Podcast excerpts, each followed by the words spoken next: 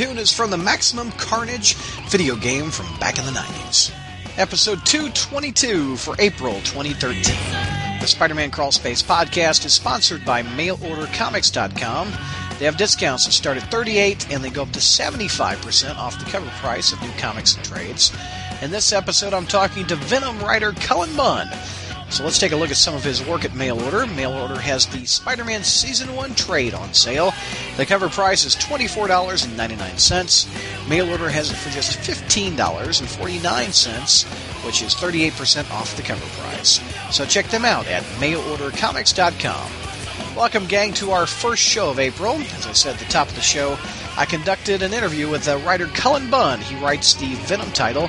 He also writes the Fearless Defenders and various other books and I talked to him at the very first Wizard World St. Louis Comic Con. So let's get into the interview. Hey, Crawl Spacers, we're here with the Venom writer, Cullen Bunn. Thanks for talking to us. Appreciate it. Thanks for having me. And you live in St. Louis, right? I do. Yeah, I've lived here for, uh, I guess, closing in on 20 years, which is hard to believe, but yeah. And I love your drinking Diet Mountain Dew. Also, that's the drink of God. That's what I drink too. Well, at uh, six o'clock on a six o'clock on a Saturday, it's about the only thing that keeps me moving. Right on your website, you worked at a comic book shop too uh, as a young kid. Is that right? I did. Well, I don't know how young I was, but yeah, uh, I worked at the the fantasy shop here in St. Louis. Right. That was uh, I worked there for a couple of years. And how'd you break in?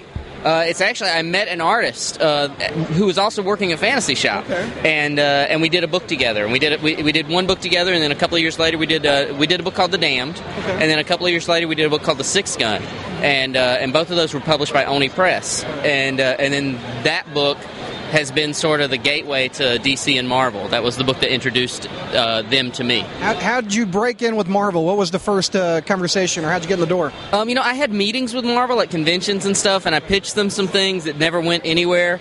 Uh, I pitched them uh, uh, a Morbius uh, series years ago, like six years ago. I pitched a Morbius series that didn't go anywhere. Uh, but they had seen some of my work, and uh, I just kept kind of knocking on the door. Uh, it wasn't until the Sixth Gun came out, though, and uh, Axel Alonso read the Sixth Gun, and he contacted me and asked if I wanted to do a few Deadpool stories and things like that. That things really started coming together. I think it was Deadpool Team Up. Is that what got you started? Yeah, uh, I did Deadpool team up, and I did some like short stories in, in some of the Deadpool like 1000 and some of those issues. Talk about the Venom book. How did that come about? Uh, well, Venom uh, was something uh, I I had done some work for Steve Wacker uh, in the Spider Spider-Man offices. Uh, I did uh, Spider-Man season one. And uh, and he contacted me after that project was finished and said uh, we have another book we'd like you to, to consider and he, he basically told me that Rick Remender was transitioning off the book and asked if I wanted to co-write the final arc the Savage Six arc with Rick and uh, from and then take over after that. Steve Wacker's a St. Louis guy too. He is a St. Louis guy. I, I kid him that he brings a lot of St. Louis guys into his into his office because Chris Somney, Matt Kindt, he, they all work with Steve Wacker at some point. He also mentions the Cardinals a lot in the letter pages. I know. He does. He's a big Cardinals fan. So, uh, your first introduction to Spider-Man. How did you get involved? Was it Electric Company on Channel Nine? Uh, I don't think that was my first introduction to Spider-Man. Uh, I uh, I remember watching the live action show when I was very young. I remember that. Um, but I believe I had uh, I was the kid. You know, I had some. You know, I used to get my comics at garage sales all the time, big stacks, flea markets. And I remember drawing eyeballs on Spider-Man throughout issues of comics, which are probably now worth thousands of dollars because they were very early. I remember. Di- I mean, it, I'm, it, it's clear in my head that I was drawing eyeballs on Ditko Spider-Man issues. Uh, but I remember that even from when I was very young. So. Uh, just one of your favorite characters of all time? Yeah, uh, I think Spider-Man is. Uh, I I don't think many people are going to say they're not a Spider-Man fan at some level. He's a. Uh, I mean. It, this is a character I remember being very, again very young. I had older brothers, and they had these little plastic Spider-Man on parachutes, and we were throwing them out of the the the upstairs window of the house and stuff. And he's just a character that speaks to me. He's iconic, and yeah, I'm just a huge Spider-Man fan. How about introduction to Venom? Did you start with 300 of Amazing, or how did you? Well, I remember I remember a friend of mine coming into the gym at school during the school day and saying, "Have you seen this issue of Secret Wars where Spider-Man has a new costume?" So yeah, it was very you know, and and it was from that point, and I remember you know. Uh, being introduced to Venom from there. I wasn't a huge fan of Venom in the '90s when he was super popular with the Eddie Brock stuff. I, I wasn't. That wasn't my favorite era of comics anyway. But uh, but yeah, I remember you know Venom from the very early days. I thought it was a really interesting idea and a very cool way to introduce a new character, a new villain. How about the introduction of Flash wearing the suit? When you heard about that idea, what went through your mind? I wasn't sure what how to take it because I was a guy. I, you know, I'm a guy that uh, you know. Flash has always been that bully to me, and uh, and I didn't know when I heard, first heard that's what they were going to do. I wasn't sure I could get past that with Flash, uh, but I think that the way Rick handled it very early on, he, he made Flash a, a relatable character. All right, we also have some message board questions from you for you. Uh, we've got uh, Dan Gavazden, I guess. Uh, in the Venom series, do you ever plan on re- uh, reuniting Peter Parker with Flash Thompson or revealing each other's identity to each other? People are going to ask a lot of spoilery questions, aren't they? Uh, I, it's something that I've, I've talked to editorial about. I think that at some point, uh, at some point that's coming. It's not something that I'm going to be doing anytime soon, though. He also wants to know if we're going to get back to the original concept of the numbered missions that Venom has. I think that's something that I kind of feel like got dropped off completely anyway. I think we're, we're past that.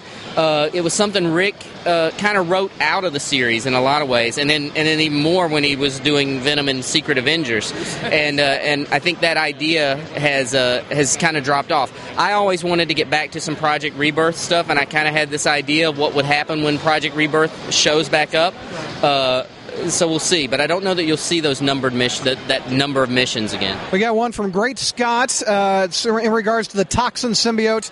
In the Toxin miniseries that introduced a character appeared that Toxin was gaining a morality from the host, yet now he just appears to be another murderous symbiote without the sense of right or wrong and killing. I was wondering if this change would ever be addressed. Uh, it will. Uh, I'm, I'm, doing an arc right now uh, in Venom that's called Toxin. That is is very much the story of Eddie Brock. Now Eddie Brock has Eddie Brock and the Toxin symbiote are bonded. Uh, Toxin, the symbiote, hates Venom now because of what Rick had. You know, Rick had uh, Venom attack Toxin and, and beat it within an inch of its life. And, and Toxin hates the symbiote. Venom, or Eddie Brock hates Venom. Um, and those two are now bonded together. And when they were first bonded, it was very much a murderous, monstrous, uh, really, uh, really more of a monster than a person. In the new arc, you're going to see Eddie Eddie and the symbiote have kind of started coming to an agreement of sorts, and you'll see. Uh, I'm not saying that that it's the same sense of morality it got from uh, from its previous host, but you will see a, a, different a different approach to the symbiote. Any chance we'll see off off panel that Toxin original guy died? A lot of the fa- a lot of us spider geeks are like, what happened to him? I will I will. Uh, You're not the blame. I will refer you straight back to, to Mr. Remender on that. Uh, I have no plans to to to to really show any more than Rick says that he died off panel, and I have no plans right now to uh, to address that really. Okay. Uh, Big Al, what are some of your personal favorite Venom centric storylines? It can be any incarnation of the character. Uh, you know, I like when he first appeared. I, I, like I like when Venom first came on and he was kind of scary, really scary because you didn't know what was going to happen with him. And I like that that era. Um, and then uh, you know I like what they've done with Eddie a little bit with the with uh, with the cancer and anti venom. I liked all of that stuff. Um, those were those were my that was probably my big you know my big intro to it. Anyone you hate? you can't stand? Any character I hate? No, any Venom because there was so many during the '90s that came out. There were a lot. I didn't like like the she was it she there was the she Venom. That was his wife. I yeah, I didn't like that. I just didn't like that general idea, yeah. and uh, and that that concept kind of bugged me. But yeah. And uh, Scarlet Spider, I'm glad uh, Venom moved to Philly during the current run as personal as a person from Delaware who had family, including his father, grew up in Philly. I'm very familiar with Philly, and I won't lie, the the Gallery Mall reference made me smile in issue 28. Why Philly?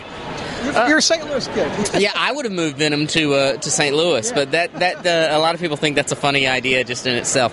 Uh, I think my editor at the time knew a lot about Philly, and he he actually when I took over the series, there were a couple of things he said, a couple of things we really want to make sure happens, and and he came to me and said we want Venom to move to Philly. That was that was it was sort of like an edict right up from front, and I kind of said, well, why Philly? But uh, but I once I started working on, it, I kind of think Philly's a great location for Flash. It's a it's a you know it's a place where he can kind of establish himself, and, and it has its own. The city does have its uh, its own character, and it's kind of cool. Did you have to make a field trip there to find it? I have not made a field trip to Philly. No, uh, I mean I've been to Philadelphia before, but uh, not, obviously not doing reference for a comic book. And are there any plans for Venom to interact with the? We call him Spock on the website. Spock. uh, I think there are plans out there, but that's pretty much all I can say. Uh, let's see. And the Scarlet Spider solicitation says that Kaine is using the events of Superior to his advantage, meaning that Superior is affecting the satellite books. Will the same be happening in Venom, or is Venom moving to Philly, way to avoid the events of Superior? Well, uh, I don't think it was necessarily intended to be a way to avoid Superior, and and I've even made references now in some of the uh, in some of the current arc. You know, Flash saying that for some reason Peter won't return his calls anymore and things like that. Um, but I don't think it's something that I wanted to be a uh, a big, you know, a, I, I I would rather it be Flash's story and Venom's story rather than than making it be a big, uh, you know, something. I don't want Superior to be too impactful on it right now. Uh, what's your favorite Venom look throughout the years? His favorite is classic McFarlane. That's a good look, but I, I really do like the current Venom look. I like the Soldier Agent Venom. I think that I think that's a cool look for. You got a Marvel Select coming out that looks really. I cool. saw that. I really want that figure. that looks awesome. Uh, for years, I always felt Marvel used Venom too much, and as a result, caused the character to sink a little. When the book was announced, a lot of people had reservations of the title, saying it would fail to the character's past history with the standalone titles during the Brock era. So far, the book is the longest-running Venom book to date. When you got on the book, did you have any reservations of your own about the character, even though Flash has been Venom for a while?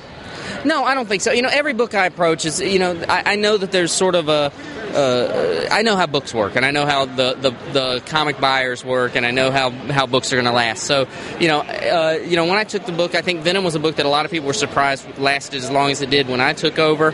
And uh, you know, I, I, just approached. I wanted to have fun writing a story, and I wanted to tell the best Venom stories I could. Um, and I always, the only reservations I have is sometimes I say I always plan for the long game, and I always kind of think, man, what if the book doesn't make it to that long game? But that's just the nature of comics now. Uh, so it's always something I think about, but I'm just going to try to you know, barrel ahead.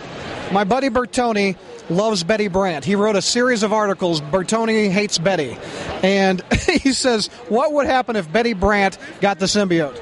She would just take it out on Flash. She would get revenge on Flash for all his his uh, his uh, his mistreatment of her over the years. Well, she blew up his apartment in the '80s. I mean, that's not that's. I mean, well, that's pretty. I, that's pretty extreme. Uh, or maybe she just you know show him how it's really done because Flash is kind of a screw up when it comes to being a hero. Maybe she just do it right. What do you think of Betty Brant? I mean, she's not in the book anymore. Or, or is she coming back? Uh, I have no plans to bring her back right now. I think I, I like Betty Brant as a character. I just kind of feel like uh, she was getting to a point where she was going to have to check herself into some therapy probably because so many bad things were happening, and uh, I kind of like she was such a part of, of, Flash's life. So when he moved to Philly, I felt like he needed to forge new paths and introduce some new characters.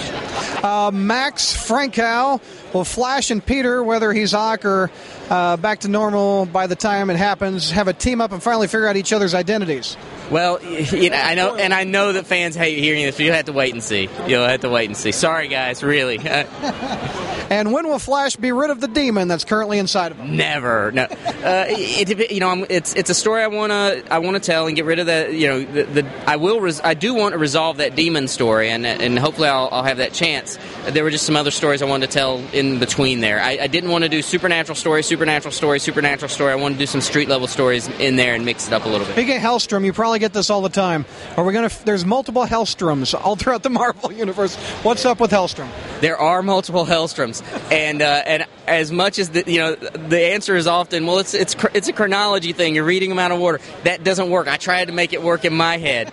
It doesn't work. So I I do have the answer to why there are why there's so much confusion in Hellstrom. I think it's a cool answer, uh, and at some point somewhere I'm going to tell that story.